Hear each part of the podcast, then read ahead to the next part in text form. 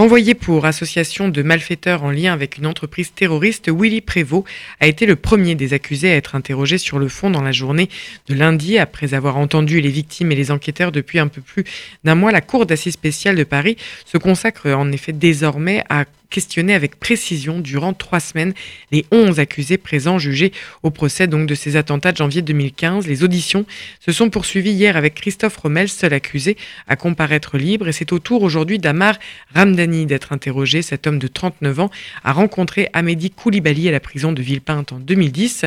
On retrouve pour en parler Laurence Goldman au tribunal judiciaire de Paris. Bonjour Laurence. Bonjour Marika.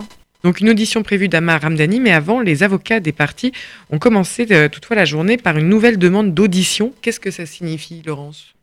Oui, euh, euh, plusieurs avocats des parties civiles ont en effet demandé au président de la Cour, en vertu de son pouvoir discrétionnaire, qu'un nouveau témoin soit entendu. Il s'agit de Mohamed Sifawi, un spécialiste de l'islam radical, explique une avocate, écrivain, journaliste il est l'un de ceux qui connaissent le mieux les idéologies extrémistes pour la manifestation de la vérité, dit-elle, la connaissance de cette entreprise terroriste et de ses modes de fonctionnement apparaît déterminante.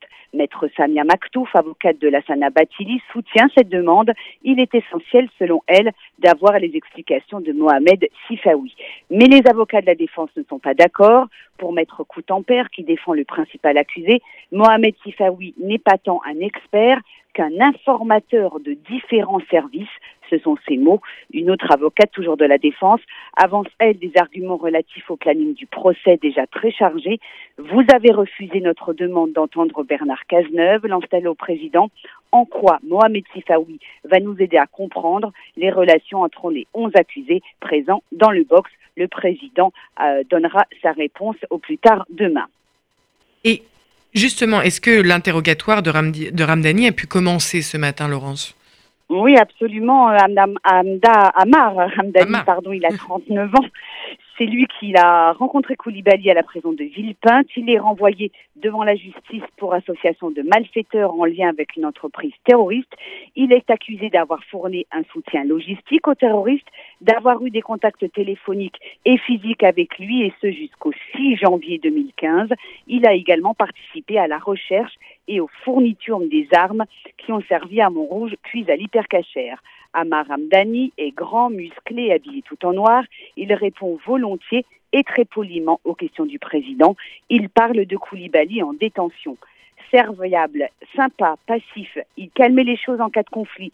Il savait rester à sa place, il était malin, ne se mêlait pas des embrouilles. Il avait juste la haine d'être en prison, d'être enfermé. Votre dignité d'être humain, elle est bafouée tous les jours.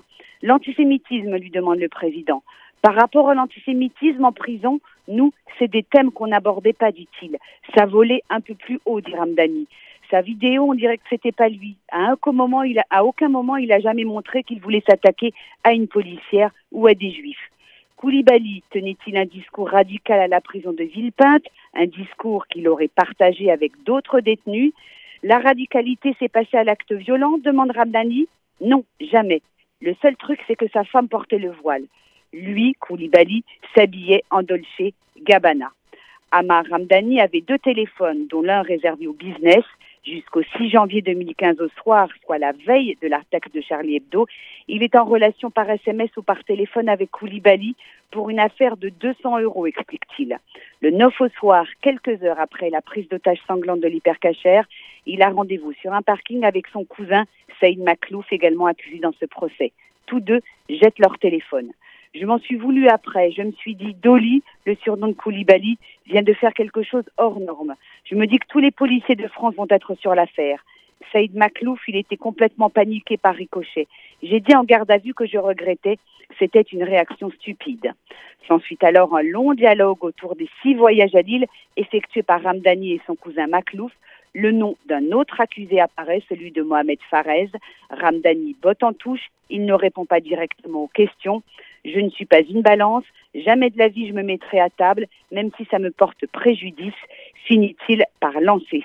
Son audition se poursuit toujours devant la cour d'assises spéciale. Le cas Ramdani sera examiné jusqu'à demain soir avec l'audition de plusieurs de ses proches, notamment son ex-petite amie, une sous-officier de la gendarmerie nationale, radiée depuis.